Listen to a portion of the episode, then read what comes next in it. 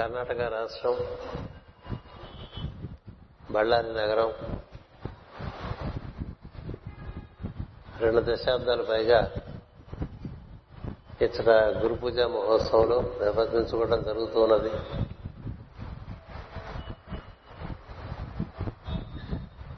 ప్రతి సంవత్సరం పాల్గొనేటువంటి సోదర బృందము అదేవిధంగా అంతరాయం లేకుండా ఈ కార్యక్రమంలో పాల్గొంటూ ఉన్నారు. మీ అందరికీ ఈ రోజున ఒక పర్వదినం అవటం చేత, శని త్రయోదశి అవటం చేత శుభాకాంక్షలు చెప్తున్నాను. మీ అందరికీ హృదయపూర్వక నమస్కారములు తెలియజేస్తున్నాను.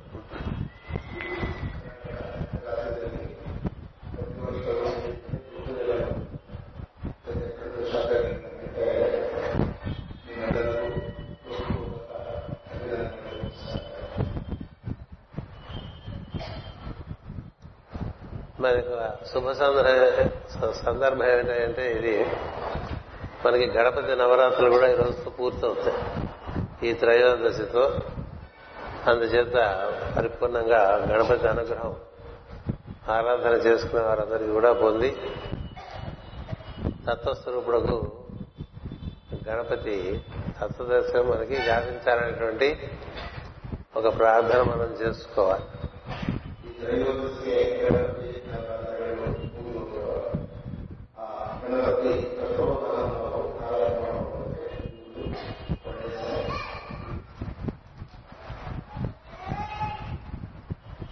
తత్వమే గణపతిగా మనకి ఏర్పడినట్టుగా మన ఉపనిషత్తులు తెలుపుతూ ఉంటాయి, మన గ్రంథంలో తెలుపుతూ ఉంటాయి. తత్వస్వరూపుడే గణపతి.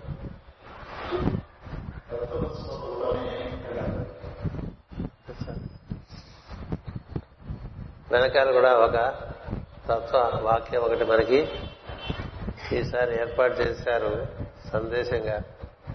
ఈ గ్రూపు యొక్క ప్రధానమైన సందేశము సోహమస్మి అని చెప్పి తెలియపరుస్తూ దట్ ఐ యామ్ అని ఏర్పాటు చేశారు.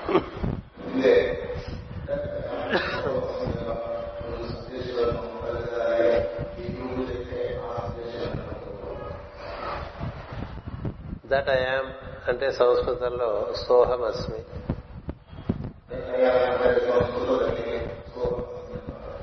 సోహమస్మి అంటే అదియే నేను అని అర్థం.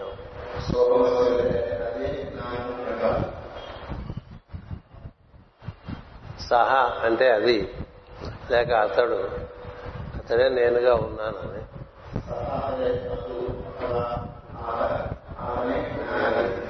తత్వమే నేనుగా ఉన్నాను. సంస్కృతంలో తత్ అన్నా, ఇంగ్లీష్లో దట్ అన్నా ఒకటే. పాశ్చాత్య దేశాల్లో తత్వజ్ఞానం పొందిన పొందిన వారందరూ కూడా I am, that I am అంటూ ఉంటారు.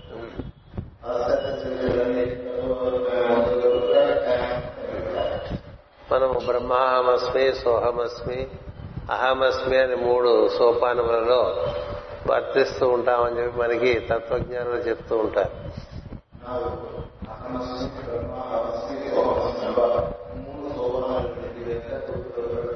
బ్రహ్మాహమస్మి, సోహమస్మి, అహమస్మి. అది అవరోహణ క్రమం. ఆరోహణ క్రమంలో అహమస్మి, సోహమస్మి, బ్రహ్మాహమస్మి.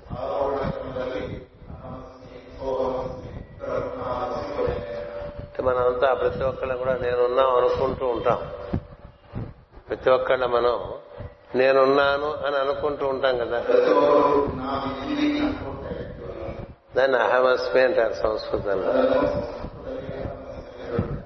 మనం ఉండటం అంటే మనలో ప్రాణము, ప్రజ్ఞ ఆధారంగా మనం ఉన్నాం.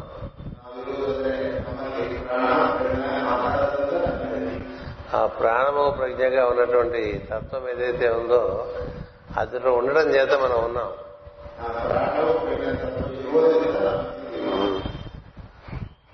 సముద్రం ఉండటం చేత అల ఉన్నది. సముద్రమే లేకపోతే అల లేదు. అందుకని మనకి మూలమైనటువంటి తత్వం లేకుండా మనం లేము.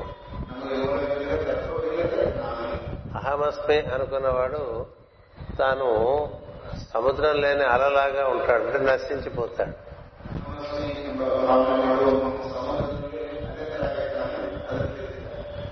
సముద్రం లేని అల లేదు. అహమస్మి కూడా ఆ విధంగా నశిస్తుంది.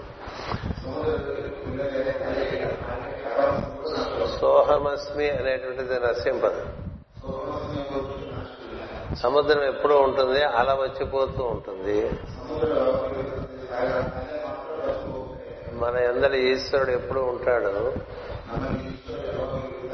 అతనితో కూడి మనం ఉంటే మనం శాశ్వతమై ఉంటాము. మనలోని ఈశ్వరుడే మనకి ప్రజ్ఞా ప్రాణముగా పనిచేస్తూ ఉంటాడు. ప్రతి ఉదయం మనకి ఎరుక కలగటం ఈశ్వరుని వలనే. ఎరుక మనలో అహర్నిశలు ప్రాణస్పందనను నిర్వర్తిస్తున్నది కూడా ఈశ్వరుడే. మన యందున్నటువంటి ఈశ్వరుడు ఆధారంగా మనం ఉన్నాం. సముద్రం ఆధారంగా అల ఉన్నట్లు ఈశ్వరుడు ఆధారంగా జీవులు ఉన్నారు. అంచేత ఈశ్వరుడే మనలాగా వ్యక్తం అవుతూ ఉంటాడు. అంటే ఏ విధంగా సముద్రం అలగా వ్యక్తం అవుతుందో, ఏ విధంగా పిండి రొట్టెగా వ్యక్తం అవుతుందో, పిండి లేకపోతే రొట్టె లేదు. అలాగే ఏ విధంగా మట్టి కొండగా మారుతుందో, అలాగే మనకి మూలమైనటువంటిది మన యందే ఉన్నది. అది ఉండటం చేతనే మనం ఉన్నాం. అతడే మనంగా ఉన్నాం. అతడే మనంగా ఉన్నాం అని చెప్పడానికే సోహమస్మి అనే మంత్రం ఇచ్చారు. అది లేకపోతే మనం లేవు. ఎలాగా ఏ విధంగా అలలే ఉండదు సముద్రం లేకుండా, ఏ విధంగా రొట్టె ఉండదో పిండి లేకుండా, ఏ విధంగా కుండ ఉండదో మట్టి లేకుండా, అదే విధంగా జీవుడు ఈశ్వరుడు లేక లేడు. ఆయన చేత అతడే నేనుగా ఉన్నాను అని గుర్తుండాలి మనకి. ఈశ్వరుడే నేనుగా ఉన్నానని గుర్తు ఉండాలి. ఈశ్వరాధీనంగానే నా జీవితం నడుస్తుందని తెలిసి ఉండాలి. ఈశ్వరుడే మనకు మెలకువ కల్పిస్తూ ఉంటాడు. మెలకువ కల్పించకపోతే చేసేదే లేదు. ఈశ్వరుడే ప్రాణస్పందనంగా పనిచేస్తూ ఉంటాడు. స్పందనం జరగకపోతే చేసేదేం లేదు. అంటే మన నిమిత్త మాత్రం ఈశ్వరుడు యొక్క వ్యక్త స్వరూపాలు మనం. అలా వ్యక్తమైనటువంటిది దాని మూలంతో అనుసంధానం చెంది ఉండటం జ్ఞానం. అలా మూల వస్తువుతో అనుసంధానం చెందకపోతే అజ్ఞానంలో పడిపోయి పరిమితులు అయిపోతాం, నశిస్తాం. అందుచేత ఈ సోహమస్మి అనేటువంటి వాక్యాన్ని మనకి పెద్దలు ఇచ్చారు. ఈ సోహమస్మి అనేటువంటిది మన హృదయ స్పందనంగా ఉంటుంది. మన శ్వాస ఉచ్ఛ్వాస నిశ్వాసలుగా కూడా సోహమస్మి అనే శబ్దమే పనిచేస్తూ ఉంటుంది. మనం బాగా మనం గమనిస్తే మనం పీల్చే గాలిలో మనకి సో అనేటువంటి శబ్దం వినిపిస్తుంది.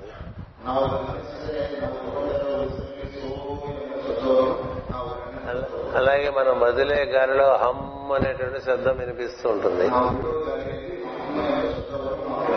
అంటే సోహం సోహం సోహం అని చెప్పి ఉచ్ఛ్వాస నిశ్వాస జరుగుతూ ఉంటుంది మనలో. అదే ఉచ్ఛ్వాస నిశ్వాసాలకు ఆధారమైన స్పందనం ఏదైతే ఉందో, ఏదైతే హృదయమునందు స్పందనాత్మక ప్రజ్ఞగా పనిచేస్తుందో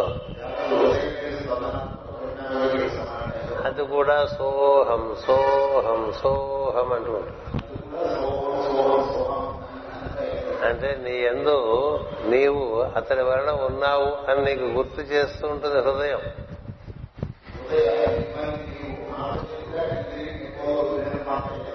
కాబట్టి అతని యందు మనం ఉన్నాం. కానీ మనం ఏమనుకుంటే మన యందు అతను ఉన్నాడను, మన యందు అతను ఉన్నట్టుగా గోచరించేవాడి యందు మనం ఉన్నాం. నిజానికి మన యందు ఉన్నట్టుగా గోచరించేవాడి యందు మనం ఉన్నాం.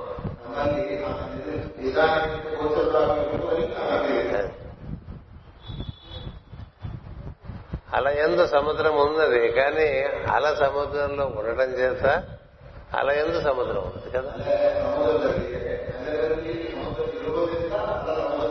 దేని యందు సముద్రం, దేని యందు ఏది ఉన్నది చూసినట్లయితే అల అనుకుంటుంది నా యందు సముద్రం ఉందనుకుంటుంది.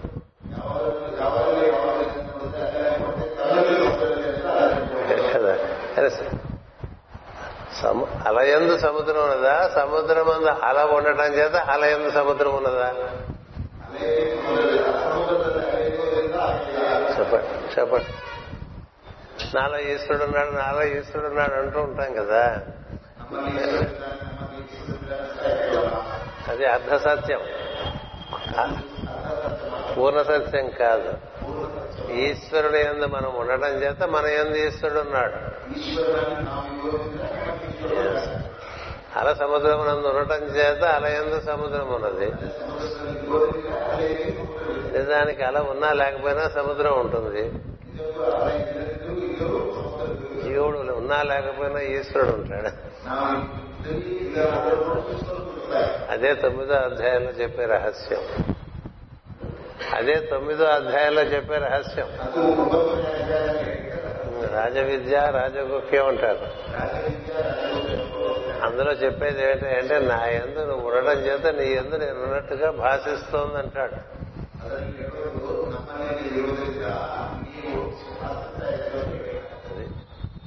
రామకృష్ణ శాస్త్రి గారికి అనువాదం చేస్తుంటే నాకు చాలా సరదాగా బాగుంటుంది.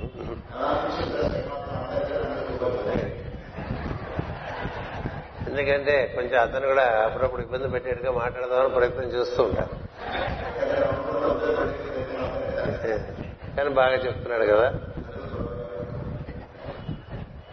చెన్నాగిది బాగుంది. అంచేత అతడు మన యందు ఉన్నాడు, ఎందుచేత అతని యందు మనం ఉండడం చేత నిజానికి ఉన్నది అతడే, మనం ఉన్నట్టుగా ఉంటుంది. అలా ఎంతసేపు ఉంటుందండి, అలాగే ఏర్పడే ఉంటాయి అలాగే ఏర్పడే ఉంటాయి ఏర్పడేవి అలా ఏర్పడుతుంది, అల నుంచి ఏర్పడే ఉంటాయి. జీవుడు ఏర్పడతాడు, జీవుడు ఏర్పరచుకునే చాలా ఉంటాయి కదా. ప్రతి జీవుడు ముందు నేననుకుంటాడు, నాది నావారు అనుకుంటాడు.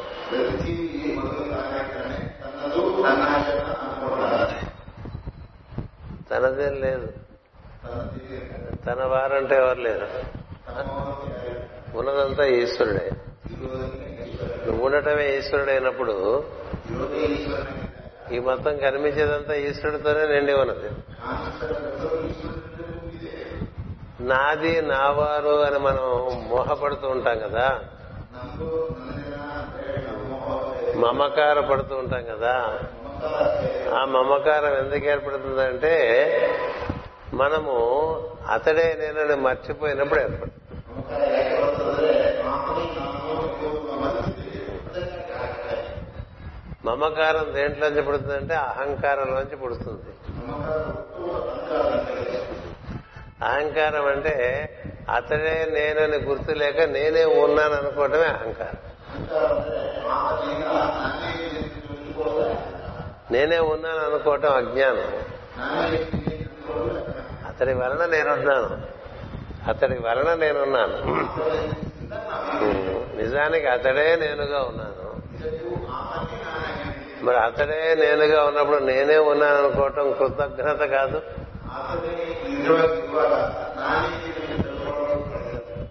అలాంటి అహంక అహంకారం కలిగినప్పుడు మనకి మమకార మోహములు కలుగుతాయి. నాది నా వారు. నేను రాఘవ కళా మందిరంలోకి ప్రవేశించి ఆ వెనకాల తెర మీద రాసిన చూడగానే అమ్మ ఈరోజు మనకు కావాల్సిన సబ్జెక్ట్ వచ్చేసింది అనుకున్నా.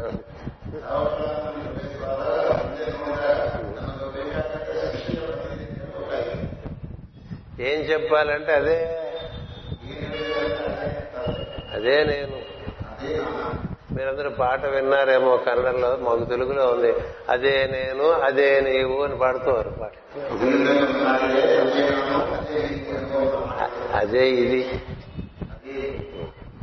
అదే ఇదిగా ఉంది, ఇది అదే అన్నారు. అదే ఇది అదే ఇది ఈశ్వరుడే ఇదంతా. ఈశ్వరుడే నా యందు నా వలే ఉన్నాడు, మీ యందు మీ వలే ఉన్నాడు. ఒకే బంగారం గాజుగాను ఉంటుంది, గొలుసుగాను ఉంటుంది, నెక్లెస్ గాను ఉంటుంది, బొంగరంగాను ఉంటుంది, అంతా బంగారమే. మూలం ఒక్కటే. దాని నుంచి ఏర్పడినవి చాలా ఉన్నాయి. అవి తొమ్మిది ఆవరణలుగా ఏర్పడినాయి. అతి సూక్ష్మమైనటువంటి స్థితి నుంచి బాగా స్థూలం వరకు తొమ్మిది ఆవరణలుగా ఏర్పడింది. ఈ తొమ్మిదికి అవతల అది పదవదిగా ఉన్నది. అందుకనే అత్యధిష్ట దశాంగుళం అంటుంది పురుష సూత్రం. ఏ తత్వం అయితే మనం ఈ చర్మ చక్షులతో దర్శించలేము, దేన్నైతే మనం మన యొక్క మేధస్సు చేత అవగాహన చేసుకుని అందులోకి లీనమైపోగలము, దాని నుండి తొమ్మిది ఆవరణలు దిగి వస్తాయి. అందుకని తొమ్మిది ఆవరణలకి అస్తిత్వం ఉంటుంది. తొమ్మిది ఆవరణలకి పదవ దానికి అది ఎప్పుడు శాశ్వతంగా ఉంటుంది. అందుకని తొమ్మిది రోజులు అయిపోయిన తర్వాత గణపతిని నిమజ్జనం చేసేస్తారు. ఇంకా మరి పదవ రోజు గణపతి అనేట్టు ఉండదు, మొత్తం తత్వమే ఉంటుంది. కానీ అదే తత్వం తొమ్మిది నవర ఆవరణలు నిండి ఉండి పరిపూర్ణంగా ఉండేటువంటి తత్వాన్ని గణపతి తత్వం అంటారు.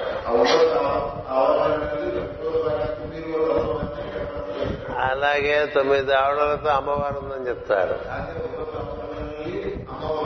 ఆవిడికి నవరాత్రులు చేస్తారు, ఆవిడికి నిమజ్జనం చేస్తారు కదా.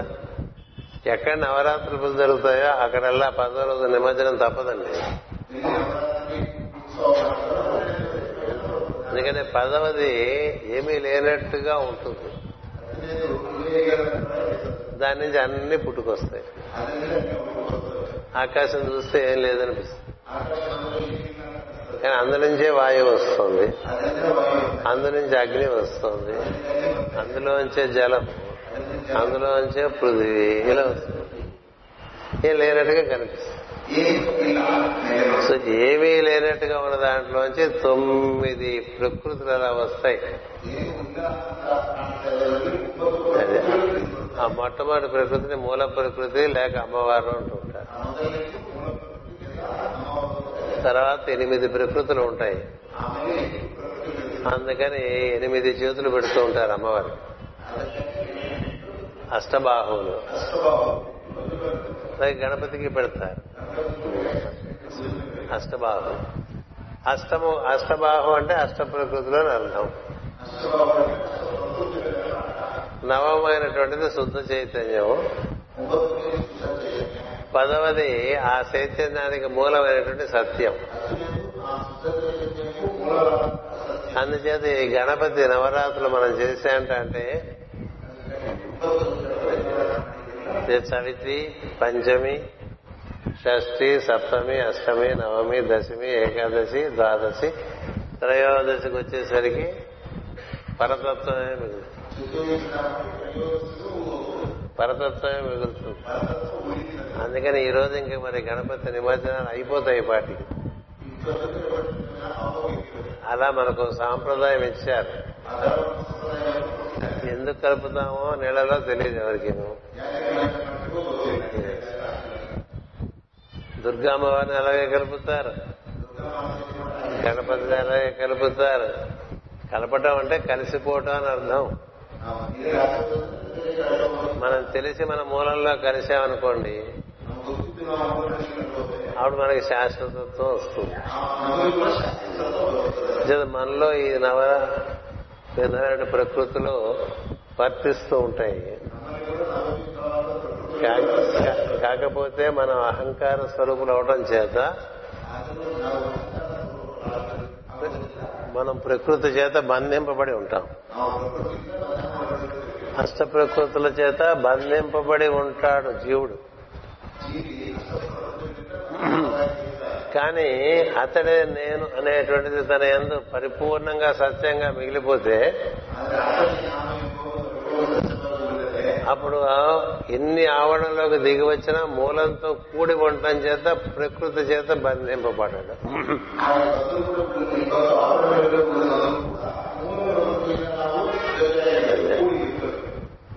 అదే గణపతి. కానీ గణపతి ఆరాధన ఒక పరిపూర్ణ ఆరాధనగా ఇచ్చారు ఋషులు మనకి. ఎందుకంటే ఆయన సహస్రారం ఎంత ఉంటాడో మూలాధారంలో కూడా అంతే ఉంటాడు.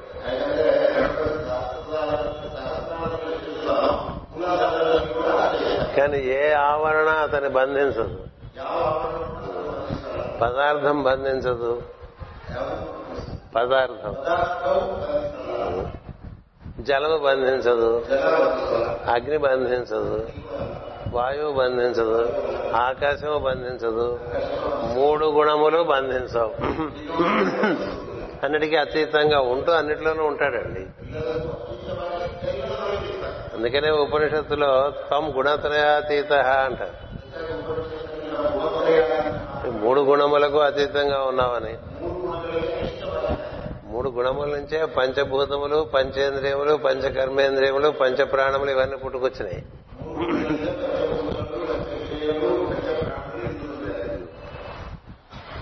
ఒకటి ఉపయోగించలేదు. అంటే ఈ పంచీకరణం అనేటువంటిది మూడు గుణముల ద్వారా ఏర్పడుతుంది. సో మూడు ఐదు ఎనిమిది మొత్తం ఈ ఎనిమిదికి అతీతంగా ఉండేటువంటి వాడు సిద్ధుడు అంటారు. మిగతా వాళ్ళంతా సిద్ధులు కాదు, శక్తి కలిగి ఉండవచ్చు. శక్తులు ఉండటం వేరు, సిద్ధి వేరు. ఎన్నో కథలు ఉన్నాయి మనకు పురాణంలో ఎన్నో కథలు ఉన్నాయి పురాణంలో గణపతి కథలోనే మనకి చాలా అటువంటి సందేశాలు ఇచ్చారు. గణపతి ముందు అమ్మవారి చేత తయారు చేయబడినప్పుడు శక్తివంతుడిగా ఉండేవాడు.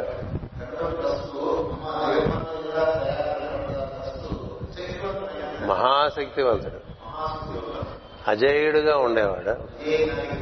అంచేత తన తల్లి ఇచ్చినటువంటి శక్తి తాను తప్ప ఇంక పెద్దదేం లేదనుకుంటాడు.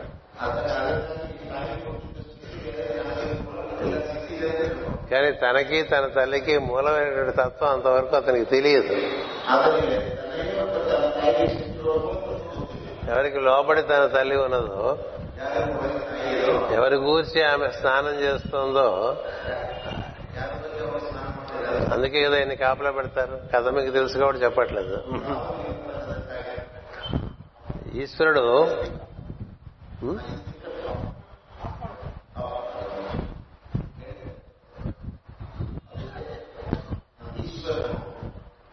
ఈశ్వరుడు తెలియదు గణపతికి. పార్వతి తన తల్లికి తెలుసు. ఆయన రాక కోసం ఆమె సంసిద్ధ అవుతూ ఈయన్ని కాపలా పెట్టింది కదా. మహాశక్తివంతుడు అంచేత ఎవరిని రానివాడు. శివుడు గురించి అందరూ చెప్పినా వినడు.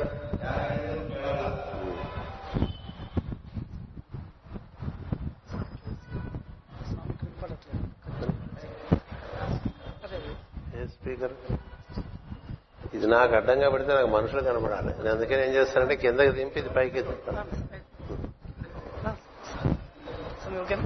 బాగుంది. ఏ స్పీకర్ అదా?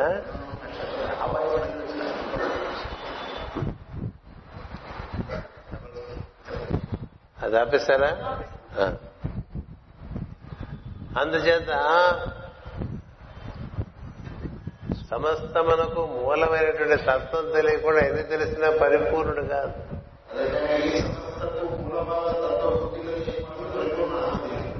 శక్తివంతుడే. అందుచేత ఈశ్వరుడు కైలాసానికి వచ్చినప్పుడు అతను అడ్డగిస్తాడు ఈశ్వరుడు కదా. ఎంతో మంది ఎన్నో రకాలుగా చెప్తారు గణపతికి. ఎవరు లోపలికి వెళ్ళటానికి వీల్లేదు, మా అమ్మ చెప్పిందంటాడు. ఎవరు ఎదిరించలేరు, ఇంద్రాది దేవతలు ఓడిపోతారు ఆయన చేత. ఋషులు వచ్చి చెప్తారు, తత్వం చెప్తారు, ఎక్కదు.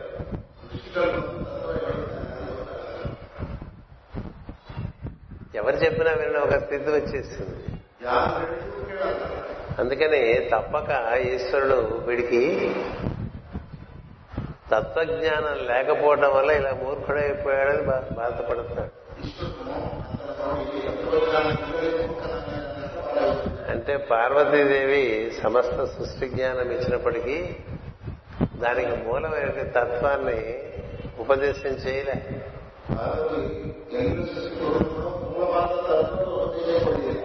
అందుచేత త్రిశూలం చేత త్రిగుణాత్మకుడైనటువంటి గణపతిని తల తీసేసి తల మార్పు చేసి ఇంకో తల పెడతాడు కదా.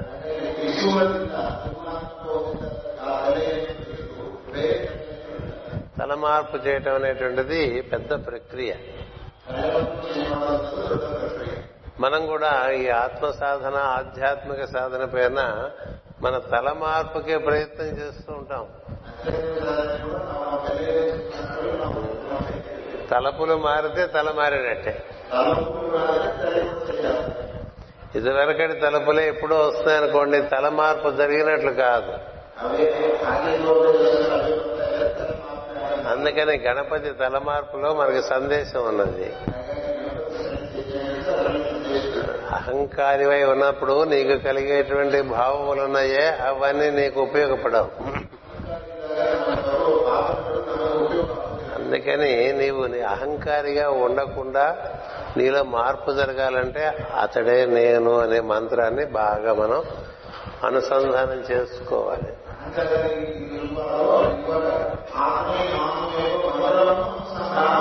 అదే ఈశ్వరుడు చేసినటువంటి పెద్ద ఉపదేశం. గణపతికి ఉపదేశం చేశాడు ఈశ్వరుడు. అప్పటి నుంచి గణపతి తత్వదర్శనుడయ్యాడు, తత్వజ్ఞాని అయ్యాడు. తత్వజ్ఞాని. అందుచేత సమస్తము ఈశ్వర అధీనంలో ఉన్నదని తెలుసుకుంటాడు. తాను కూడా ఈశ్వరుని అధీనంలోనే ఉన్నాడని తెలుసుకుంటాడు. అంచేత ఈశ్వర ఆజ్ఞ లేనిది ఏమీ జరగదు, ఏమీ కదలదు అనేటువంటి స్థితిలోకి వచ్చేస్తాడు. అందుచేత ఈశ్వర ఆరాధన బాగా చేస్తూ ఈశ్వరుడే అయిపోతాడు.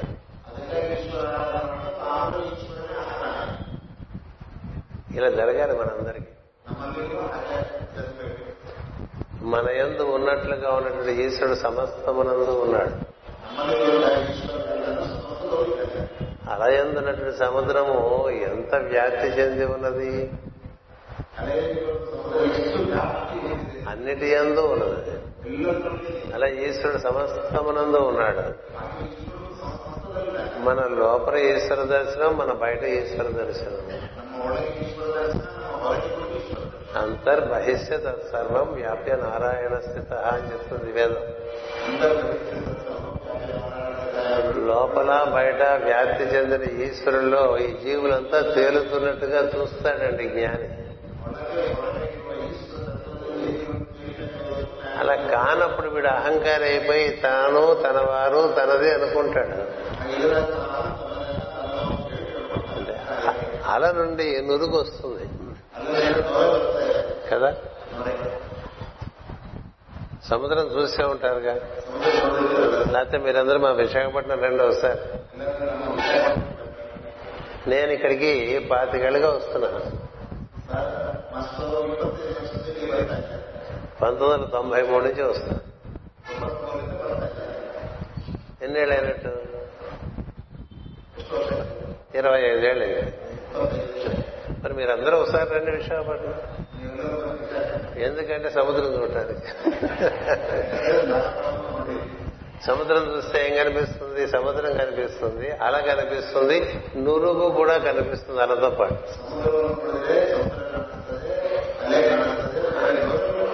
అల నుండి పుట్టిన నురుగులో ఏమాత్రం పదార్థం ఉందండి? నురుగులో ఏముంటుంది? నీది నాది నావారు అనుకోలో అంత సత్యమే ఉంది.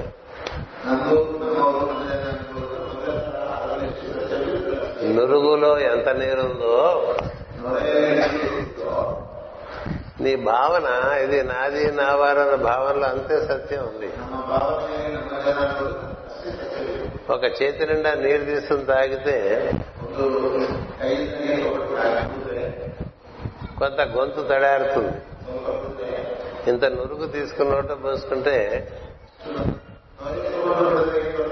గొంతు వరకు వెళ్ళదు, ఏమీ తడియారు. అది నాది నావారు అనే భావన. అంచేది నాది నావారు అనేటువంటిది ఎవరికి ఎక్కువగా ఉంటుందంటే ఎంత అహంకారం ఉంటే అంత ఎక్కువగా ఉంటుంది. అందుకని అహంకారము వలన మమకారం, రెండు కారములే అని చెప్తారు కదా. ఆ మా అన్నమాట. ఈ అహంకార మమకారములు ఈశ్వర అనుగ్రహం చేత గణపతి దాటుతాడు. తెలిసి దాటిన తర్వాత తనకు తెలుస్తుంది ఆత్మవంతుడు ముందు శక్తివంతుడు ఏమీ కాదు. అందుకనే ఆ తర్వాత మనకి ఇంకో కథ వస్తుంది, వినాయక వ్రతకల్పంలో కదా. మరి ఇంకొకడు వస్తాడు పార్వతీ పరమేశ్వరుల యొక్క చైతన్యంతో. ఇంకా ఇంకొకడు వస్తారు కదా, ఎవరు? కుమారస్వామి. మరి కుమారస్వామి వస్తాడు, మహాశక్తివంతుడు. ఎంత శక్తివంతుడు, ఎంత శక్తివంతుడు తెలియాలంటే కుమార సంభవం పుస్తకం రాశారు, చదవండి, ఎంత బాగుంటుంది. మొత్తం సృష్టిలో ఎవ్వరూ సంహరించలేనటువంటి ఒక భయంకరమైన అసురుణ్ణి కేవలం తాను జన్మించి ఐదేళ్ల బాలుడుగా మారంగానే అతడు సంహరింపబడతాడు. తారకాసుడు అనేటువంటి అంత మహా శక్తివంతుడు కుమారస్వామి.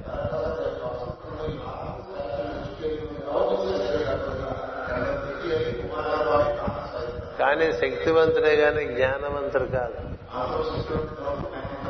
తర్వాత జ్ఞానవంతుడు అవుతాడు. అందుచేత ఈ గణపతులకి గణములకు ఆధిపత్యం వహించేప్పుడు మనకి కథలో చెప్తారు,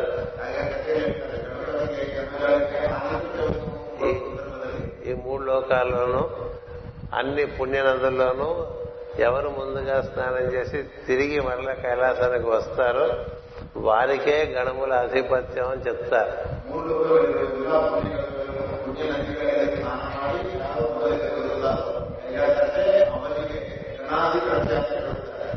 ఎవరంటారు ఈ మాట? పరమశివుడు అంటాడు. అనంగానే కుమారస్వామి చాలా శక్తివంతుడు కాబట్టి ఆయనకి నెమలి వాహనం ఉన్నది కాబట్టి అలా వెంటనే బయలుదేరి వెళ్ళిపోతాడు. అన్ని లోకాల్లో ఉండే అన్ని నదుల్లోనూ స్నానం చేసి రావడానికి.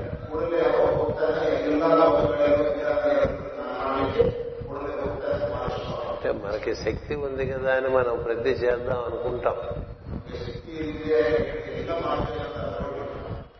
గణపతి కదలండి అక్కడి నుంచి గణపతి కదలడు అక్కడే ఉంటాడు. ఏవిరా నువ్వు వెళ్ళలేదంటే ఈశ్వర సంకల్పం ఎలా ఉందో ఉంటాడు.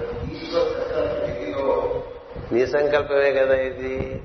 ఏది నదుల్లో స్నానం ఆడటం, గణాధిపత్యం ఎవరికి వాళ్ళు నిర్ణయం చేయడానికి నువ్వు పెట్టింది నీ సంకల్పం కదా. నీ సంకల్పం ఏదో తెలిస్తే నాకు సిద్ధి కలుగుతుంది కదా అంటారు.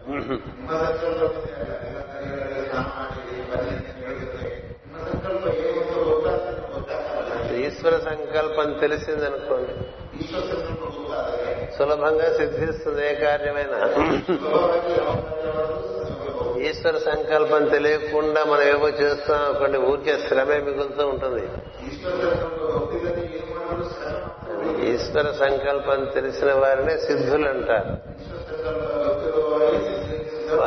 వారి ఈశ్వర సంకల్పాన్ని ఎరిగి, కాలమును ఎరిగి, దేశమును ఎరిగి కార్యములు నిర్వర్తిస్తూ ఉంటారు.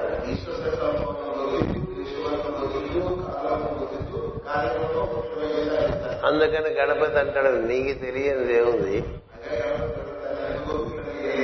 నీ సంకల్పం యొక్క ఉద్దేశం ఏమిటి, దాన్ని అనుసరించి మేము వెళ్ళాలి తప్ప ఈ పందాలు ఈ పోటీలు ఏమిటి నాన్న అని అడుగుతాడు. గణపతి అప్పటికే తత్వవేత్త, అప్పటికే బ్రహ్మవేత్త.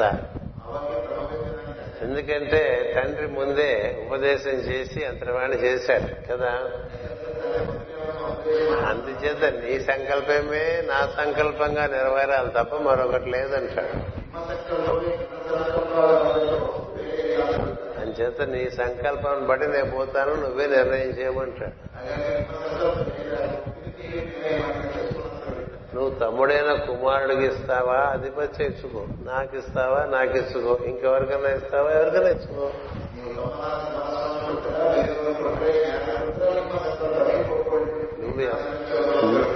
నీకు ఎందు ఎవరి కూర్చిన సంకల్పం ఉంటే అదే సిద్ధిస్తుంది కదా. మేము ఊరికే ఆవేశపడిపోతే ఉపయోగం. ఇలా మాట్లాడితే ఈశ్వరుడు సంతోషిస్తాడు. అందుకని ఈశ్వర సంకల్పమే నిర్వర్తింపబడుతుందని తెలిసిన వాడు ఈశ్వర సంకల్పం ఏదో తెలియడానికి ప్రయత్నం చేస్తాడు తప్ప తనకు తోచినట్లు చేయడు.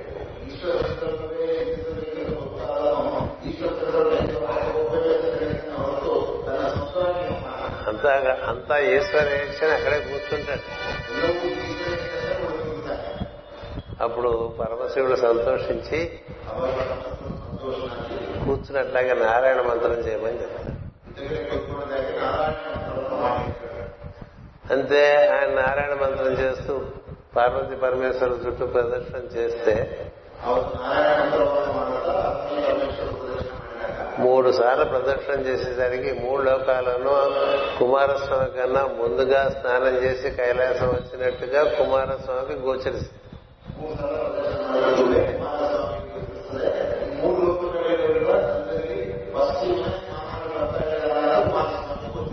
అదే అక్కడ రహస్యం. అంటే ఈశ్వర సంకల్పాన్ని ఎరిగి ఈశ్వరానుగ్రహంగా పనిచేస్తున్న వాడికి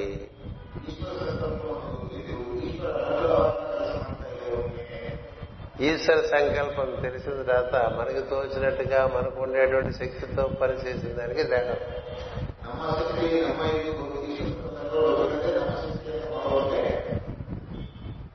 తేడా ఉంటుంది, చాలా తేడా వ్యత్యాసం ఉంటుంది. ఎప్పుడైనా తెలుగు పదానికి సరిగ్గా అనువాదం దొరకపోతే కన్నడలోకి సంస్కృత పదం వాడేటే. ఎందుకంటే రెండింటికి మూలం సంస్కృతమే కాబట్టి.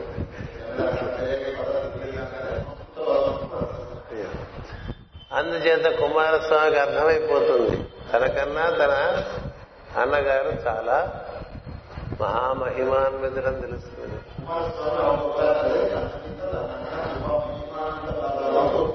ఎందుకని మహామహిమాన్వితుడు?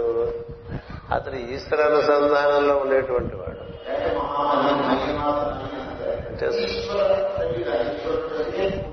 ఎప్పుడూ కూడి ఉంటాడు ఈశ్వరుడితో. ఈశ్వరుడే నేను, సోహం సోహం సోహం తప్ప అహం లేదు. అందుకని ఆ తర్వాత కుమారస్వామి నెమ్మదిగా అన్నగారి దగ్గర చేరతాడు. గణపతి దగ్గర ఏమిటో అన్నయ్య నువ్వు చూడటానికి ఏం కనబడవు కానీ నేను నుంచి చాలా ఎంతో అద్భుతంగా నాకన్నా వేగంగా అన్ని నదులను స్నానం చేసి వచ్చేసావు, ఏమిటి రహస్యం అంటే అప్పుడు ఈయన కూడా ఆయనకి ఉపదేశం చేస్తాడు బ్రహ్మజ్ఞానం.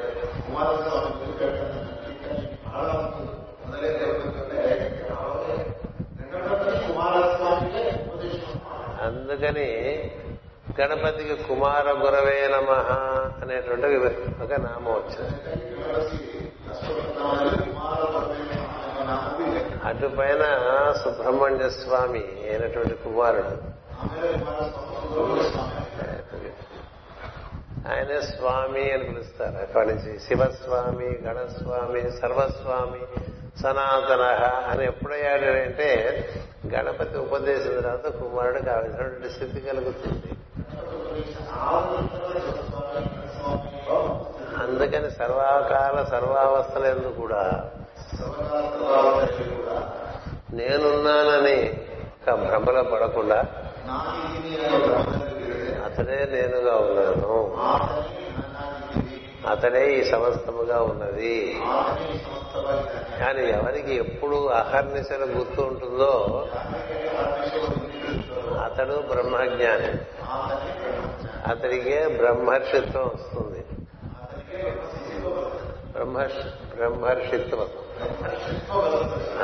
అంటే ఏంటంటే ఎప్పుడు దాన్నే చూస్తూ ఉంటాడు. తన కర్తవ్యం తనకి ఈశ్వర సంకల్పంగా తెలుస్తూ ఉంటుంది. తను దాన్ని నిర్వర్తిస్తూ ఉంటాడు. తాను ఏమీ చేయనట్టుగా కనబడతాడు. ఎన్నెన్నో చేస్తాడు.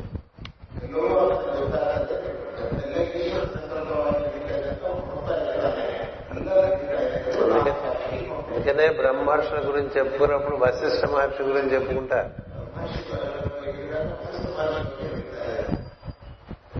వశిష్ఠ మహర్షి, విశ్వామిత్ర మహర్షి కథ మీకు బాలకాండ రామాయణంలో బాగా వివరంగా తెలియపరిచారు.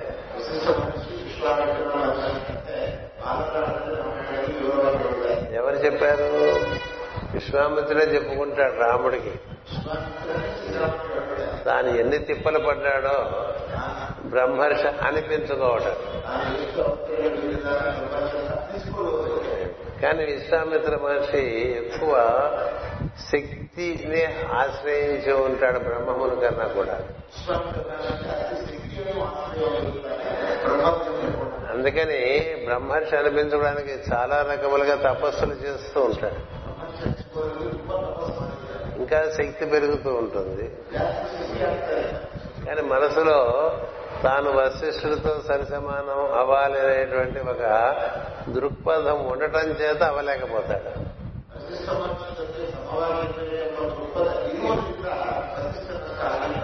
ఇంకొకరిలాగా ఉందాం అనుకుంటే అది ఎప్పటికీ అవ్వలేరు. గుర్తుపెట్టుకుని మనం కూడా ఇంకొకరిలాగా ఉందాం అనుకోకూడదు. వశిష్ఠుడు లాగా మనం ఉండాలనుకున్న విశ్వామిత్ర మహర్షి చాలా రకాలుగా భంగపడినట్లుగా ఆయనే చెప్పుకున్నారు రామాయణంలో.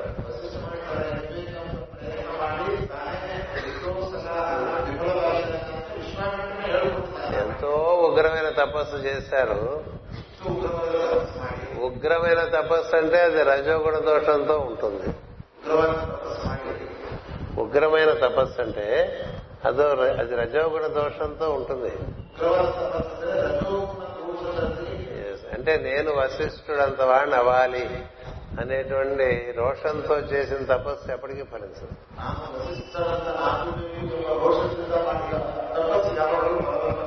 వశిష్ఠుని వలే అనేందుకు నేను కూడా బ్రహ్మర్షిని అవ్వాలని తపస్సు చేసుకోను. వశిష్ఠుని వలే అనేటువంటి ఒక పోటీ భావం తనలో రావటం వల్ల ఎప్పుడూ వశిష్ఠుడు వలే తప్ప వశిష్ఠుడు వాడు కాలేకపోతా.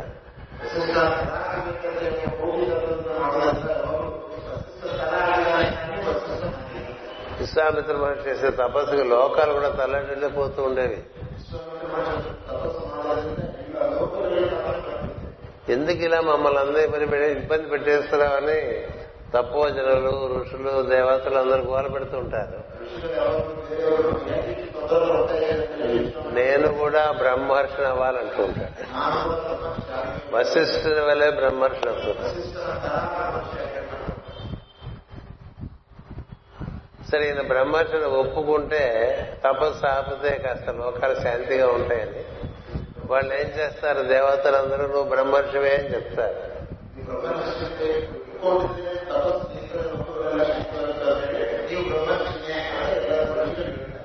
మీరు చెప్తే కాదు, బ్రహ్మము చతుర్ముఖ బ్రహ్మ చెప్పు, చతుర్ముఖ బ్రహ్మ వస్తారు, ఆయనే వచ్చి నువ్వు బ్రహ్మర్షివే అంటాడు. అంటే అప్పుడు విశ్వామిత్ర మహర్షి అంటాడు, మీరంటాం కాదు వశిష్ఠ మహర్షి అనాలి, నేను బ్రహ్మర్షి.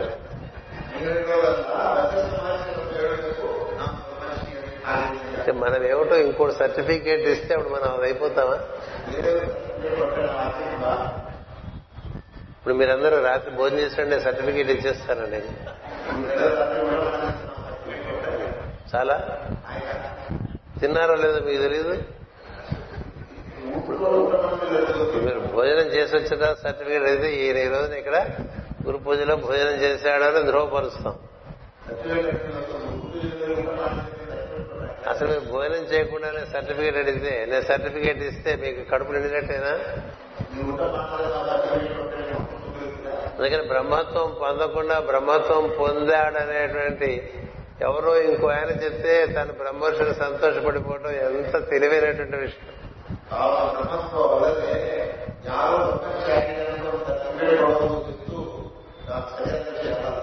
అందుకని బ్రహ్మాది దేవతలందరూ వశిష్ఠ మహర్షి దగ్గరికి వెళ్తారు. వెళ్ళి ఏంటి ఇలా వచ్చేసారు మీరందరూ అడుగుతాడు వశిష్ఠ మహర్షి. పెద్ద ఆపద వచ్చిన సృష్టికి నీ సహాయం కావాలంటారు. ఏమిటి చెప్పండి అంటాడు ఆయన. ఆ విశ్వామిత్ర మహర్షి కూడా బ్రహ్మర్షి అని నువ్వు చెప్పాలంటారు. నేను చెప్తే అయిపోతుంది ఆయన. అంటే బ్రహ్మదేవుడు అంటాడు, చెప్తే అయిపోతుంది నేను అంటలేదు, అలా చెప్తే వాడు సంతోష తృప్తి పడతాడు తృప్తి పడతాడు అని.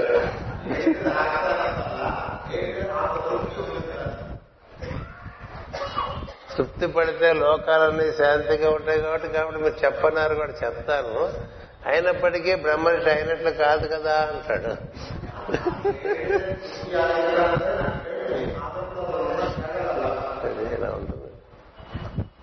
సరే, బ్రహ్మాది దేవతల్ని గౌరవించడం కోసం వశిష్ఠ మహర్షి ఆ విధంగా చెప్పినప్పటికీ కూడా ఆ తర్వాత విశ్వామిత్ర మహర్షి బ్రహ్మర్షిగా బిరుదు పొందినప్పటికీ చాలా సందర్భాల్లో ఆవేశ కావేశముల తనలోంచి శక్తి కారణంగా వచ్చి ఎన్నో రకములుగా కార్యములు చేసినటువంటి కనిపిస్తుంది.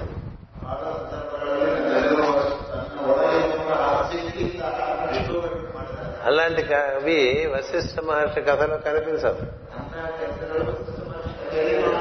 సత్యహరిశ్చంద్రుని సత్యాన్ని పరీక్షించలేటువంటిది విశ్వామిత్ర మహర్షి చాలా రకాలుగా ప్రయత్నాలు చేస్తాడు కదా, కథ మీకు తెలుసు.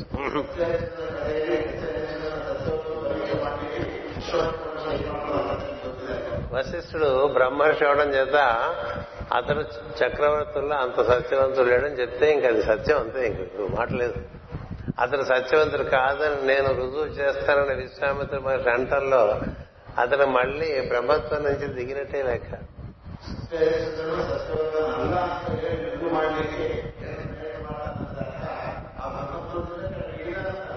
అలాగే ద్వాపరయుగంలో కూడా ఈ యాదవులకు పిల్లలందరూ వెళ్లి శ్రీకృష్ణుని కుమారుతో సహా విశ్వామిత్ర మహర్షి కర్మ మహర్షి ఉన్న చోటుకు వెళ్లి ఒక మగ పిల్లవాడికి ఆడపిల్ల వేషం వేసి, మీరు చెప్పండి ఈ అమ్మాయికి మగ శిశువు పుడుతుందా ఆడ శిశువు పుడుతుందా అంటే, బ్రహ్మర్షి అయితే అలాగా రోషన్ రాదు కోపం రాదు. శిశువు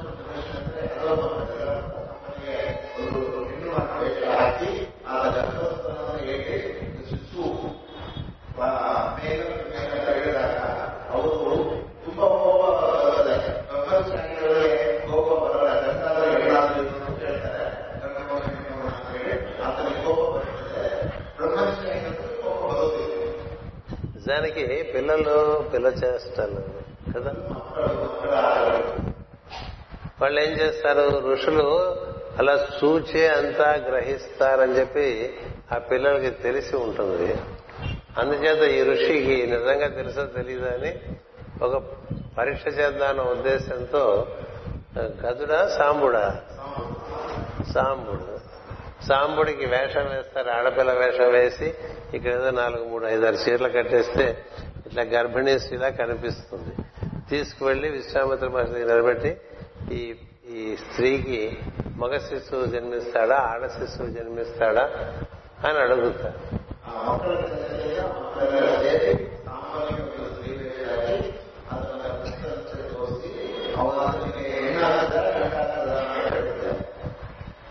అలా అడిగితే మామూలుగా బ్రహ్మర్షి అయితే ఈ చిన్నపిల్లలు సార్ పసివాళ్ళు ఏదో ఏదో పిల్లాట వీళ్ళకి అని నవ్వేసి, నువ్వు మగవాడివి కాదే, నువ్వు మగవాడివి కదరా, ఆడదానివి కాదు కదా, నువ్వు ధరించేది గర్భం కాదు కదా అనేస్తే పోయేది కదా.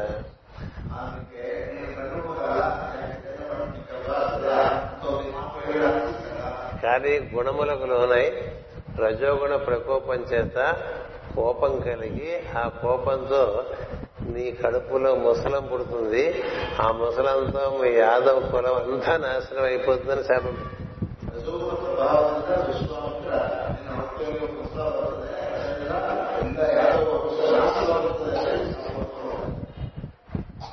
ఎందుకు ఇలా జరిగింది? బ్రహ్మర్షి అనిపించుకుంటే బ్రహ్మర్షి కావు. బ్రహ్మర్షి అంటే ఎప్పుడూ మూడు గుణములకు అతీతంగా ఉండేవాడే బ్రహ్మర్షి. ఎప్పుడు త్రిగుణాతీతం, గుణత్రయాతీతం. త్వం గుణత్రయాతీత అంటాం గణపతిని ప్రార్థన చేస్తూ. త్వం దేహత్రయాతీత, త్వం గుణత్రయాతీత, త్వం కాలత్రయాతీత. అన్నిటికీ అతీతమైన తత్వం అది. అలా మనం తత్వంలోకి పెరగాలంటే మనం గుణములను దాటినటువంటి స్థితిలోకి వెళ్ళాలి.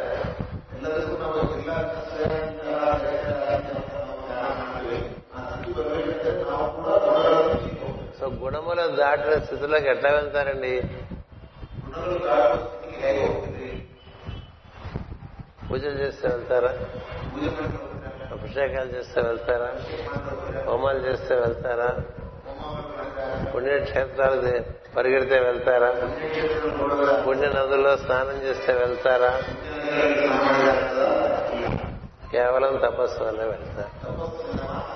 ఆ తపస్సు కూడా ఎలా ఉండాలి? అతడే నేను, అదే ఆ వాక్యం, అతడే నేను. అతడు త్రిగుణాతీతుడు, కాలాతీతుడు. ఈ కారణ సూక్ష్మ స్థూల శరీరాలకు కూడా అతీతుడు, సమస్తమునకు అతీతుడైనటువంటి వాడు నా వలె నాయందున్నాడు అనేటువంటిది మనం బాగా గుర్తు తెచ్చుకుని అతనితో అనుసంధానం పెంచుకుంటూ వెళ్ళామనుకో.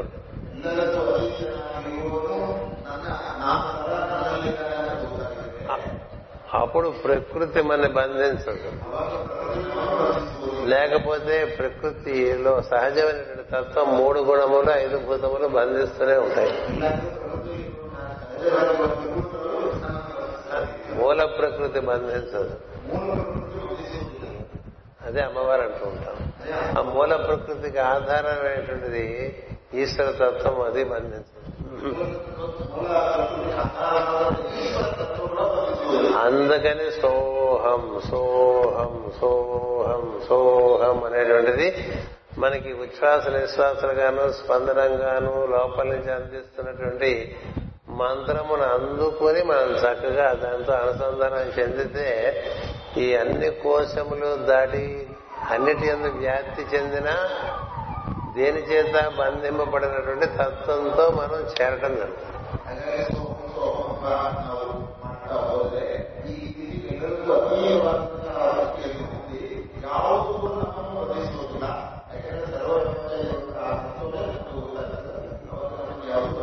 ఈశ్వరుడితో కూడి ఉంటే మాయావరణములు మనం మనల్ని బంధించవు. ఈశ్వరునితో కూడకపోతే మాయావరణములు సహజముగా మరణిస్తాయి.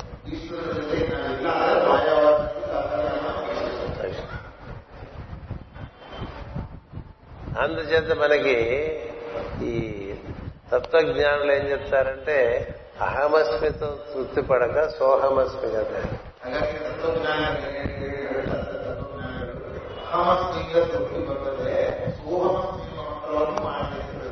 అయాం అంటే చాలు, దట్ అయాం అదే నేను, అదే మీరు, అదే ఇదంతా, ఇది ఏ తత్ అన్నాడు ఉపనిషత్తు, ఇదంతా అదే అన్నాడు, అదే ఇదిగా ఏర్పడింది అన్నాడు. ఇలా ఉన్నప్పుడు ఏంటంటే అన్ని చోట్ల ఈశ్వర దర్శనమే జరుగుతూ ఉంటుంది. అన్యస్థితి ఉండదు, అనన్యస్థితి ఉంటుంది. అలాంటి అన్యస్థితి లేక అనన్యస్థితితో నీ భావం ముడిపడి ఉన్నప్పుడు నీ స్వభావము నిన్ను బంధించదు. లేకపోతే మన స్వభావం మళ్ళీ మనం బంధించేస్తున్నాం. మనకి పద్యం ఉంది తెలుగులో, మీకు కన్నడలో ఎలా ఉందో నాకు తెలీదు. కుక్క తోక వంకనే కదా, కొంతసేపు మనం కట్టించామనుకోండి బద్దలు వేసి నిలువుగా ఉంటుంది. బద్దలు వేసినప్పుడు మళ్ళీ బద్దలు తీయగానే వంకరగా ఉంటుంది. అందుకనే కనకపు సింహాసనమున సునకమును కూర్చుండబెట్ట శుభలగ్నమున వెనుకటి గన మేళమాను కదరా సుమతి అని మనకి పద్యం ఉంది.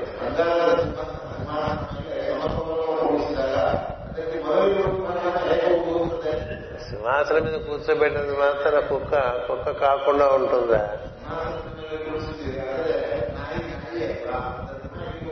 అలాగే మన స్వభావము ఎక్కడికి వెళ్ళినా అలాగే ఉంటుంది. పుణ్యక్షేత్రాలకు వెళ్ళొచ్చినా మళ్ళీ అట్లాగే ఉంటాం. కాశీ వెళ్ళి తొమ్మిది రోజులు ఉంటాం, తిరిగి వచ్చిన అలాగే ఉంటాం. అంతకుముందు ఎలా ఉన్నామో ఇప్పుడు అలాగే ఉన్నాం. తిరుపతి వెళ్ళొస్తాం, వచ్చిన మళ్ళీ అలాగే ఉంటాం. పుష్కరాలు స్నానాలు, పుష్కర స్నానాలకు వెళ్తాం, స్నానాలు చేసి వచ్చి మళ్ళీ అలాగే ఉంటాం. ఇలా గురు పూజలకు వస్తాం, గురు పూజలు నిర్వర్తించుకుంటాం, తర్వాత మళ్ళీ అలాగే ఉంటాం. అదేంటిది? సులభం కాదు, మారదు స్వభావం.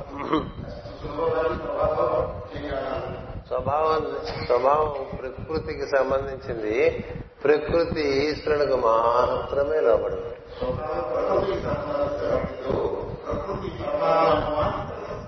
అందుకని నువ్వు ఈశ్వరునే పట్టుకుంటే ప్రకృతి నిన్ను మన్నిస్తుంది, నిన్ను గౌరవిస్తుంది, నీకు సహకరిస్తుంది, నీకు ఉపకారాలు చేసి పెడుతుంది. ఎందుకని నువ్వు ఆయనతో ఉన్నావు కాబట్టి.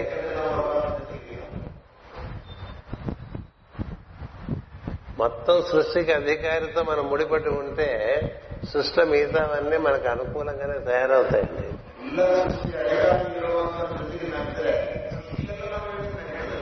మీ కాలనీలో ఉండేటువంటి పోలీస్ స్టేషన్ లో ఎస్ఐ మిమ్మల్ని ఇబ్బంది పెడుతున్నారు అనుకోండి, మీరు ఒకసారి ఊళ్ళో ఉండేటువంటి ఎస్పీని తీసుకుని మీ ఇంటికి తీసుకొచ్చారనుకోండి, ఆయన ఊరికంతా పెద్ద పోలీసు కదా ఆయన. సో ఎస్పీ గారికి ఈయన చాలా స్నేహితులను తెలిస్తే ఇంక ఎస్ఐ మన దగ్గరికి రాడు. అంతేకాదు, మీకేమన్నా కావాలా సార్ అని అడుగుతుంటాడు. అంటే అంతకుముందు ప్రతికూలంగా ఉన్నటువంటి ఎస్ఐ ఇప్పుడు అనుకూలంగా మారినట్లుగా ఈశ్వరు ఈశ్వరునితో కూడినటువంటి భక్తునికి ప్రకృతి సహకరిస్తూ ఉంటుంది. అంతేగాని ప్రకృతిని ఏ విధంగా మనం వశం చేసుకుందామని చాలా రకాలుగా చాలా మంది ప్రయత్నాలు చేశారు. మనం వశం చేసుకుందామని చాలా విఫలులైపోయారు. రావణాసుడు ఎలాంటి వాడే, హిరణ్యకశిపుడు ఎలాంటి వాడే, అసురులందరూ అలాంటి వాళ్ళే. ఎంతమంది అసురులు!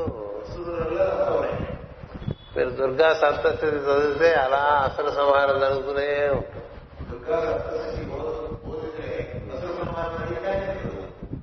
ఆ ఏడు వందల శ్లోకాలను అసుర సంహారమే ఉంటుంది కదా. ఎవరి అసురులు అంటే ప్రకృతి చేత బంధింపబడినటువంటి, ఎవరు సురలు దేవతలంటే ఎవరు ప్రకృతి సహకారాన్ని పొందుతున్నవారో వారు.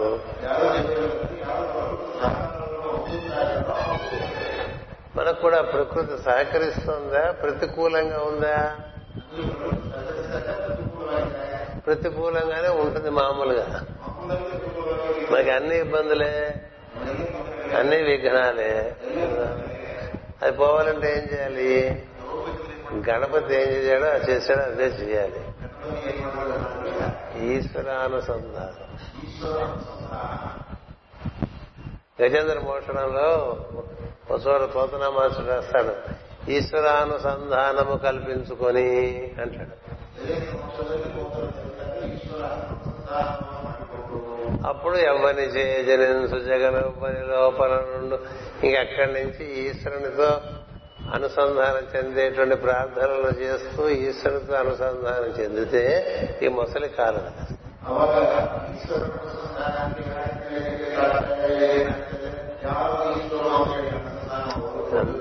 అందుకని మన జీవితంలో మనకు అనేక అనేటువంటి చిక్కులు, అనేక ఇబ్బందులు, కష్టాలు, విఘ్నాలు ఇలాంటివి కలిగినప్పుడు మనం చేయవలసింది ఈశ్వరుని పట్టుకోవటమే.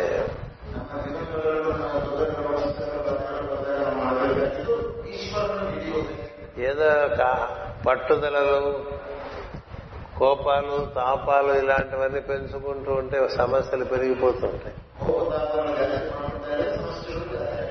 అందుచేత మనకి పెద్దలు ఏం చెప్పారంటే, అనునిత్యం నీ శ్వాసలో నీకు అందింపబడుతున్న సందేశంతో నువ్వు ముడిపడి ఉండని చెప్తారు.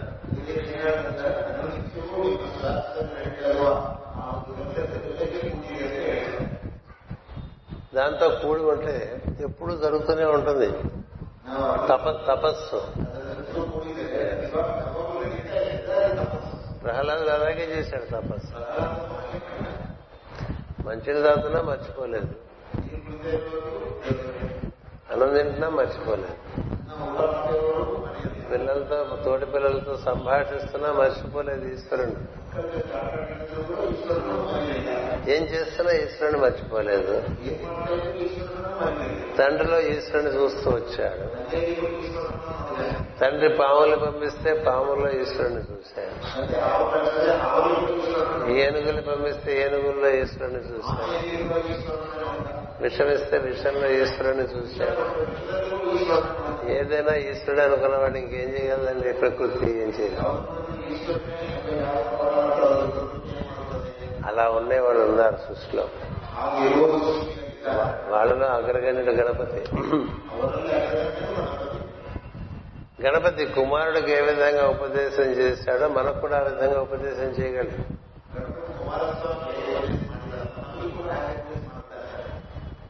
ఎందుకంటే అంతకన్నా ఉదారమైనటువంటి దేవతా ప్రజ్ఞ గోచరించు.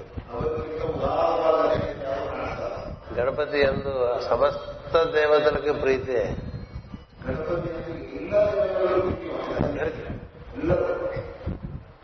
కాస్త ఖాళీ ఉంటే లక్ష్మీ సరస్వతి వచ్చి కూడా ఆయన పక్కనే కూర్చుంటారు.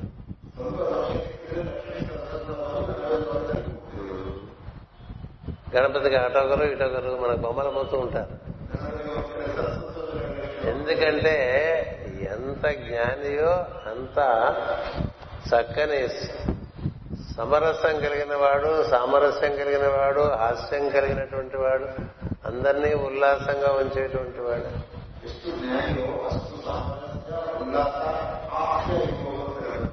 మహావిష్ణువు తన శక్తి అంతా కూడా తన సాన్నిధ్యం అంతా గణపతిలో ఉంచుతాడు. అలాగే త్రిమూర్తులందరూ ఆయన యందు ఉంచుతారు తమ సామర్థ్యం. అన్ని అన్ని శక్తులు వచ్చి కూడిపోతాయి గణపతిలో. ఎందుకంటే అంత అగ్రియబుల్, అందరికీ అంత అంగీకారం అనేటువంటి దేవతా స్వరూపం. తర్వాత యోగానికైనా ప్రథమ గురువు గణపతే, మంత్రానికైనా ప్రథమ గురువు గణపతే, తంత్రానికైనా ప్రథమ గురువు గణపతే, దేహంలో స్థిరంగా ఉండాలన్నా గణపతే. మనకు సుఖంగా లేదనుకోండి, శరీరంలో ఏముంటాం, ఇక్కడ నొప్పి, అక్కడ నొప్పి, లోపల గ్యాస్, ఇక్కడ ఏదో కొంచెం మంట, ఇక్కడ తలకాయ నొప్పి, ఇలా ఉందనుకోండి చాలా బాధగా ఉంటుంది, శరీరంలో ఉంటాం కదా. ఇంకా చాలా చెప్పచ్చు, పర్వాలేదు, హోమియోపతి డాక్టర్ కదా బోర్డు. ఎన్ని బాధలు ఉన్నాయి శరీరంలో మనిషికి, ఆ బాధలు భరించలేక అన్నమాచార్య వారు పాట పడతారు. ఎంతకాలము కదా ఈ దేహధారణము, చింతాపరంపరన సిగ్గుపడవలసే, ఏదో ఎప్పుడు ఏదో ఒక బాధ, ఏదో ఒక బాధ. పోనీ వెళ్ళిపోదామా, వెళ్ళిపోలే, వెళ్ళిపోలేవు, ఉండలేవండి, ఏం చేస్తా అప్పుడు. అందుకు గణపతి. గణపతి శరీరం ఎలా ఉందండి, అంత స్థూల శరీరంలో కూడా మహదానందంగా ఉన్నట్టు అంటే ఎంత గొప్ప విషయం. అందుకనే మనకి దేహమునందు స్థిరము సుఖము ఇచ్చేటువంటి దేవతగా గణపతిని చెప్తారు. అంతేకాదు దేహము నుండి మూలాధార నుంచి మన ప్రజ్ఞను ఊర్ధముఖం పట్టించడానికి కూడా గణపతే.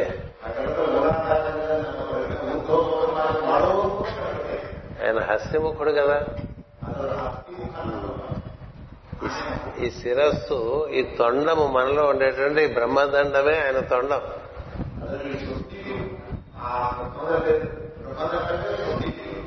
అంచేత మన శిరస్సు నుంచి మన మూలాధారం వరకు వ్యాప్తి చెందినటువంటి వెలుగు రూపాన్నే గణపతి ముఖము తండంగా చూస్తారు.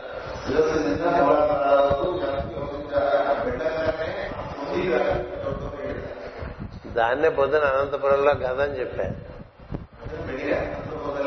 గద అని చెప్పాను ఆ గదయే ఇక్కడ మనకి హస్తి ముఖంగాను హస్తి తొండంగాను. అందుకని ఆయన నాదస్వరూపుడు, శక్తి స్వరూపుడు, సమస్త విద్యలకు ఆయనే మూలము.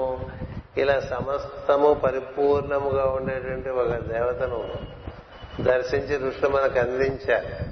అందుకని ఆయన కూర్చి నవరాత్రుల యొక్క పూజా విధానం ఒకటి ఏర్పాటు చేశారు. ఈ నవరాత్రుల్లో మన నవమ ప్రకృతులు దాటి ఏ విధంగా పరతత్వం చేస్తారో అలా మనం పరతత్వం చేయడానికి సరైనటువంటి మార్గంగా ఇచ్చాం.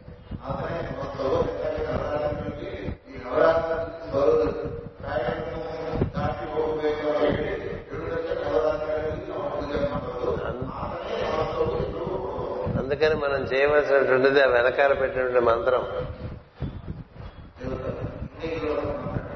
ఏమిటిది, సోహం. అదే నేను సంస్కృతంలో చెప్పాను, తెలుగులో ఇంగ్లీష్లో చెప్పాను. సోహం సోహం సోహం అలా సోహం చేసుకుంటూ ఉంటే మనకి పరిపూర్ణంగా అది మన యందు ఎప్పుడు జ్ఞప్తి ఉంటే, ఎంత జ్ఞప్తి ఉంటే అంత మనలో రసాయనకమైన మార్పు వస్తూ ఉంటుంది.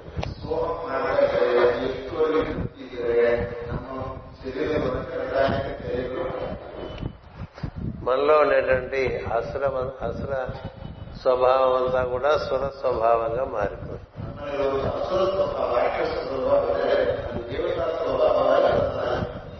అసుర అంటే అజ్ఞానం అని అర్థం, సుర అంటే జ్ఞానము అని అర్థం, అసుర అంటే చీకటి అని అర్థం, అసుర సుర అంటే వెలుగు అని అర్థం, అసుర అంటే చీకటి అని అర్థం. చీకటిపై వెలుగు వస్తుంది, దర్శనం దర్శనాలు అవుతూ ఉంటాయి. ఈ విధంగా మనలో అసుర స్వభావం నుంచి సుర స్వభావంలోకి ఈ సోహాన్ని మనం బాగా అంటిపెట్టుకుంటే మారుతూ ఉంటుంది. ఈ స్వభావాన్ని కొంతవరకు మాట్లాడితే అలాగే అసలు స్వభావంలో దాని భావం ఈశ్వరుడే నేను ఈశ్వరుడే నేను అనేటువంటి భావం. అది మనకి లోపల జరుగుతున్నది క్రియగా. సోహం సోహం అని చెప్పి మన ఉచ్ఛ్వాస నిశ్వాసాలు ఉచ్చరిస్తూనే ఉన్నాయి. మనం గమనిస్తే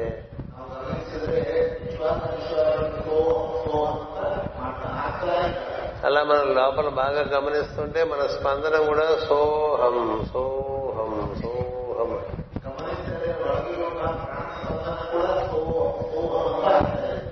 దాంతో ముడిపడితే పాలు పెరిగైపోయినట్టుగా మనం మళ్ళీ స్వభావంలో మార్పు వచ్చేస్తుంది.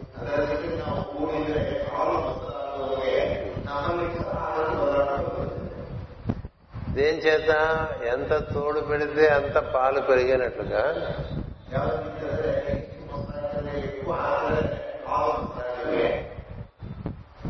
అలాగే ఎంత మనం కూడి ఉంటే అంత మార్పు వస్తూ ఉంటుంది. మనం పాలల్లో పెరుగు తోడు వేస్తాం, వేసిన తోడు తీసేస్తే మళ్ళీ పాలు పెరుగవు.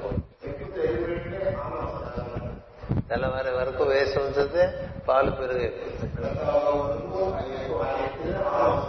అలాగే ఎప్పుడు కూడి ఉంటే ఈశ్వర అనుసంధానం సోహంతో అలా కూడి ఉంటే క్రమంగా అసురీ స్వభావం నుండి సుర స్వభావంలోకి ప్రవేశిస్తారు.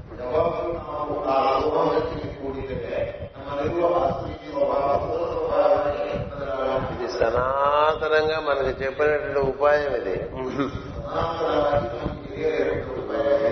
అన్నిటి యందు ఉన్నటువంటి ఈశ్వరుని దర్శనం చేసుకుంటూ తన యందు తన యందు ఈశ్వరుని దర్శనం చేసుకుంటూ ఈ విధంగా సోహం సోహం అనేటువంటి తపస్సులో ఉన్నామనుకో.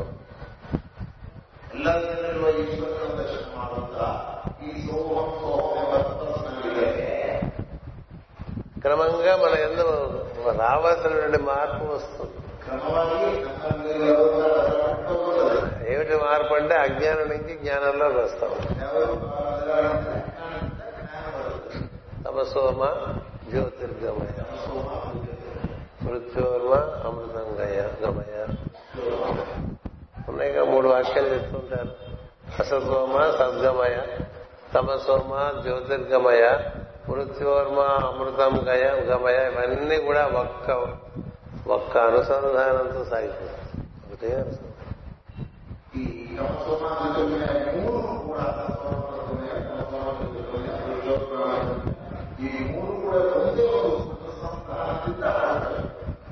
ఏం చేద్దంటే మృత్యు అనేటువంటిది మనకు లేదని తెలుస్తుంది. అలా సముద్రం అంతకాలం అలా ఉంటుంది, అలా పోతుంది కదా. అలా మనకి శాశ్వతమని తెలుస్తుంది. మనం మనకి శరీరాలు వచ్చిపోతాయి తప్ప మనం ఉంటామని తెలుస్తుంది. భగవద్గీతలో శ్రీకృష్ణుడు చెప్పిన మొదటి బోధే అది. నీ చుట్టూ ఏర్పడినటువంటి ఎనిమిది ఆవడలు మారుతూ ఉంటాయి, నువ్వు మారవని చెప్పాడు. నీవెప్పుడు ఉంటావు, నీ చుట్టూండే ఎనిమిది ఆవడలు మారుతూ ఉంటాయి. అవి అవి ఉన్నా లేకపోయినా నువ్వు ఉంటావు. అందుచేత నువ్వు శాశ్వతమని తెలియటమే అమృతత్వ స్థితి. అది తెలియటమే అమృతత్వ స్థితి అంటే మనం మరణించము, మనం ఎప్పుడూ ఉంటాం, మన చుట్టూ అంతా మారిపోతుందని తెలుస్తుంది. మనం మారని వాళ్ళం, ఒక మారే దాంట్లో కూర్చున్నామని తెలుస్తుంది. మనం చూస్తుంటేనే చాలా మారిపోతుంది. మన చుట్టూ జుట్టు ఊడిపోతూ ఉంటుంది, శరీరం సడలిపోతూ ఉంటుంది, కండరాలు బలం తప్పుతాయి కదా. చూపు తగ్గుతుంది, వినికి వినికిడి తగ్గుతుంది. ఎంత జాగ్రత్తగా చూసుకున్నా పళ్ళు ఊడిపోతూ ఉంటాయి కదా. అన్ని మార్పు చెందుతాయి. నువ్వు అలాగే ఉంటావు. నేననేటువంటి ప్రతి శాశ్వతం, దాని చుట్టూ ఏర్పడినటువంటి పంచభూతములు మార్పు చెందుతూ ఉంటాయి. ఈ పంచభూతములకు మూలమైనటువంటి మూడు గుణములు కూడా మార్పు చెందుతూ ఉంటాయి. కాసేపు రజస్సు, కాసేపు తమస్సు, కాసేపు సత్వం, అట్లా ఆ మూడిటి మధ్య తిరుగుతూ ఉంటాడు త్రిగుణాత్మకుడైనటువంటి జీవుడు.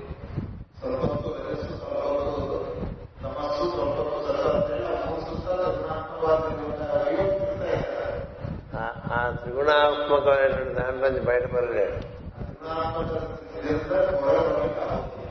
దానికి ఆవల ఉన్నటువంటి ఈశ్వరునితో అనుసంధానం చెందితే అప్పుడు నీవు ఈవల నుండి ఆవలకు వెళ్ళేటువంటి అవకాశం. అక్కడే ఆయనతో ఎప్పుడు కూడు అంటే నిన్ను త్రిగుణములు బాధించవు, పంచభూతములు బాధించవు. అప్పుడు మనకి ఏ సృష్టిలోకి రావటానికి భయం లేదు, బాధ లేదు, సృష్టిలోంచి వెళ్ళిపోవటానికి బాధ లేదు. సృష్టి అనేటువంటి క్రీడా రంగంలో, కురుక్షేత్రంలో ప్రవేశించి నిర్వర్తించి మళ్లీ నిష్క్రమిస్తూ ఉంటావు, మళ్లీ ఆటలోకి వెళ్తావు. ఓ ఫుట్బాల్ ప్లేయరు, ఓ క్రికెట్ ప్లేయరు అట్లా గ్రౌండ్ లోకి వెళ్తాడు, ఆడతాడు, మళ్లీ వస్తాడు కదా.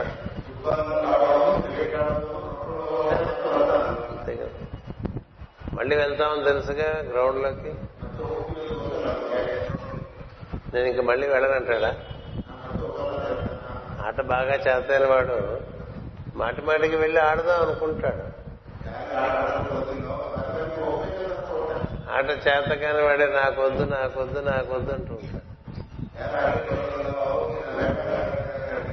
భవన్ అల్లనయ్యా అంటూ ఉంటారు కదా, కృప చూడవయ్యా అంటూ ఉంటారు. ఏమి శరీరంలో ఉంటే బాధ్యం ఉంది, తెలిసి ఉంటే. అందుకని తెలిసిన వాళ్ళు యోగులు వాళ్ళ శరీరంలోకి రావటానికి కానీ శరీరంలో నుండి వెళ్ళటానికి కానీ కావలసిన దారులన్నీ ఈశ్వర అనుసంధానం చేత పొంది ఉండటం చేత వారు అవసరమైతే శరీరంలోకి వస్తారు, అవసరం లేకపోతే శరీరంలోకి వెళ్ళిపోతారు.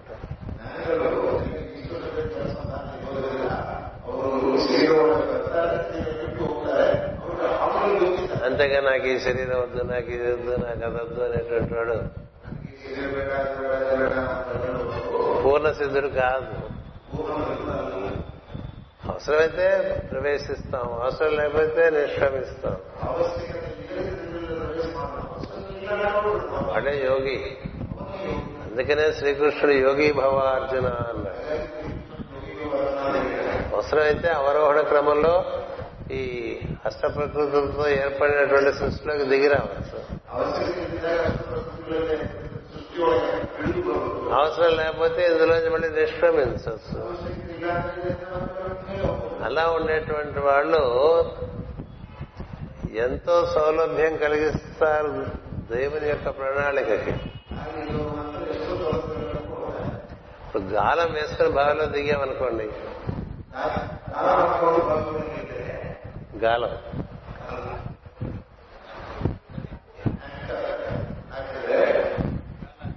గాల బాగుంది.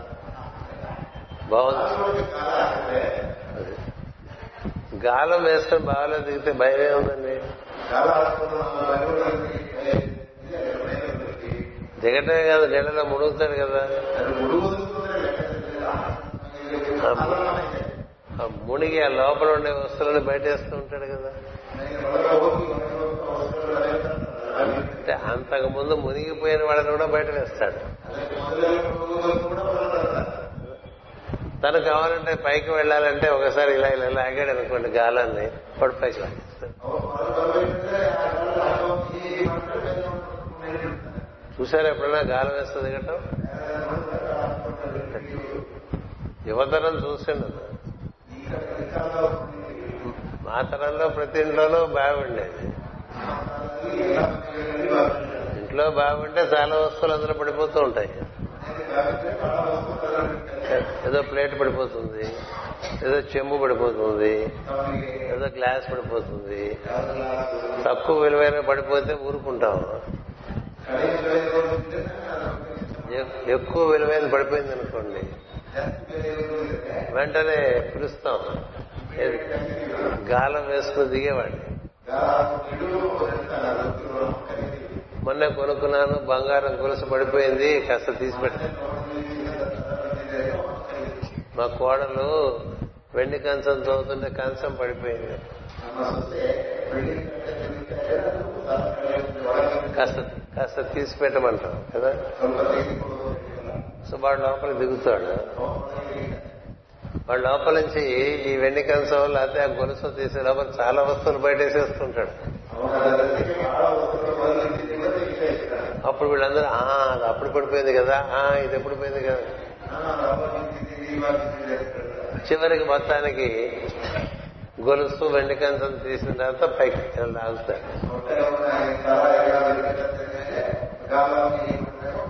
అప్పుడు ఆ పైన ఉన్నవాడు ఈశ్వరుడు పైకి లాగేస్తాడు. అలా అలాగా మనం ఎరిగినటువంటి పరమ గురువులు వారి అష్ట ఆవరణలతో కూడినటువంటి సృష్టిలోకి దిగివచ్చి జీవులను ఉద్ధరించడానికి కార్యక్రమాలు నిర్వర్తించి ఆ తర్వాత స్వచ్ఛందంగా వెళ్ళిపోతారు. గొప్ప విషయం ఇదంతా. దేని వల్ల వీలు పడుతుంది? సర్వకాల సర్వావసరమైంది ఈశ్వర అనుసంధానం కలిగి ఉండటం వల్ల సిద్ధిస్తుంది.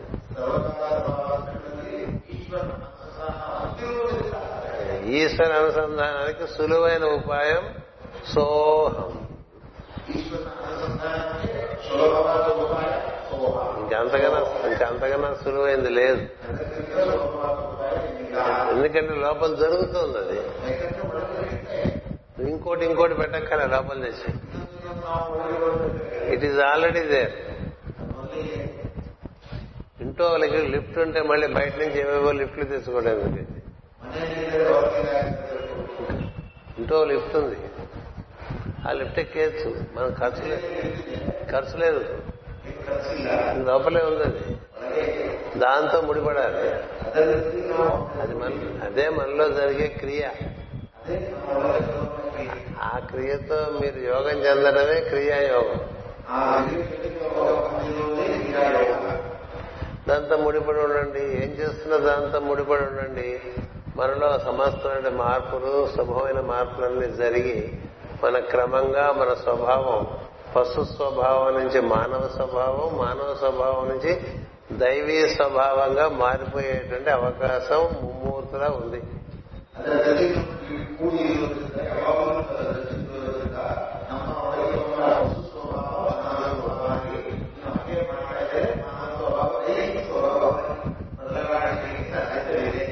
అంత కార్యక్రమం అక్కడ రాసిన మూడు పదాల్లో ఉందండి. దట్ ఐ యామ్, అతడే నేను, అదే నేను. అదే నేనంటే మరి మీరు, అదే మీరు, అదే సమస్తం. అందుకనే మనకు తెలుగు వాళ్ళ పాట రాస్తున్నారు, అదే నేను అదే నీవు అంటున్నారు. అది ఉపనిషత్ వాక్యమే. అదే ఇదంతా అంటారు, ఇదంతా అదే అంటారు. ఇది తెలుగులో చెప్పుకుంటే ఇట్లా ఉంటుంది, సంస్కృతంలో చెప్పుకుంటే కొంచెం భయం వేస్తూ ఉంటుంది. ఎందుకంటే సంస్కృతం మర్చిపోయాం కదా. ఇది ఏతత్ అంటారు, ఇదంతా అదే అంటారు. అదే ఇదిగా వచ్చిందంటాడు, సహా అహం అంటాడు, అతడే నేనుగా వచ్చానంటాడు, అతడే ఇదంతాగా ఏర్పడింది. ఇది ఎంత గుర్తు ఉంటే అంత తత్వ తత్వ విచారం చేస్తున్నట్టు. ఎంత తత్వ విచారం చేస్తుంటే అంత తత్వ జ్ఞానం కలుగుతుంది, తత్వ దర్శనం కలుగుతుంది.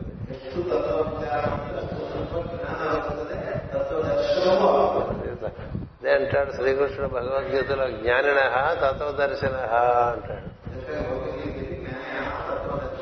ఎవడరా తెలిసినవాడు అంటే అంతా అదిగానే చూసేటువంటి వాడే జ్ఞాని. అది అది కానిదేమీ ఉండదు. ఇలాంటి విచారం మనకి ప్రతినిత్యం జరుగుతుందనుకోండి, మనం చాలా చక్కని రాచబాటలో ఈశ్వర అనుసంధానం పొందే అవకాశం ఉంటుంది. అలా కాకపోతే ఈ గలిలోనూ ఆ గలిలోనూ ఇంకో గలిలోనూ ఏవేవో పట్టు తిరుగుతూ ఉంటాం. అందుకనే చక్కని రాజమార్గం ఉండగా ఇంకా ఆ సందులు ఈ సందులు ఎందుకంటే అది ఈరోజు నా నుండి మీకు అందవలసిన సందేశంగా అక్కడ ఏర్పాటు చేసి ఉంచారు. ఎవరు? ఈశ్వరుడే.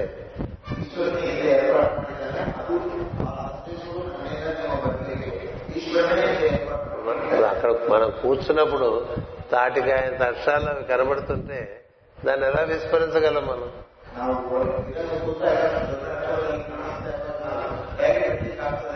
అందుకని సోహం గురించి చెప్పు అని చెప్తోంది అక్కడ ఉండే ఆ ప్రదర్శన.